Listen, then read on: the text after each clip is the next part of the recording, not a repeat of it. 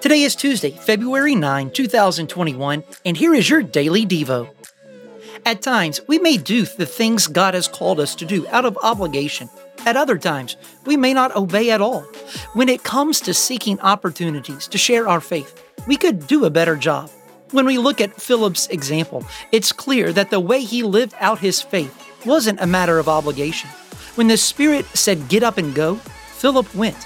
When the Spirit said, Join the chariot, Philip ran to the chariot. Philip's obedience, specifically his sharing the gospel, was the expression of his heart's desires. We need to live out the things to which God has called us, and we need to pray continually that He would help us to obey from a heart of devotion. Think about this. How has God called you to obey Him right now? How have you followed through? Why or why not? Who is someone that needs to hear the gospel right now? And how have you can you take action in sharing the good news this week? Do you need spiritual help? Call or text our prayer hotline at 305 707 PRAY. That's 305 707 7729.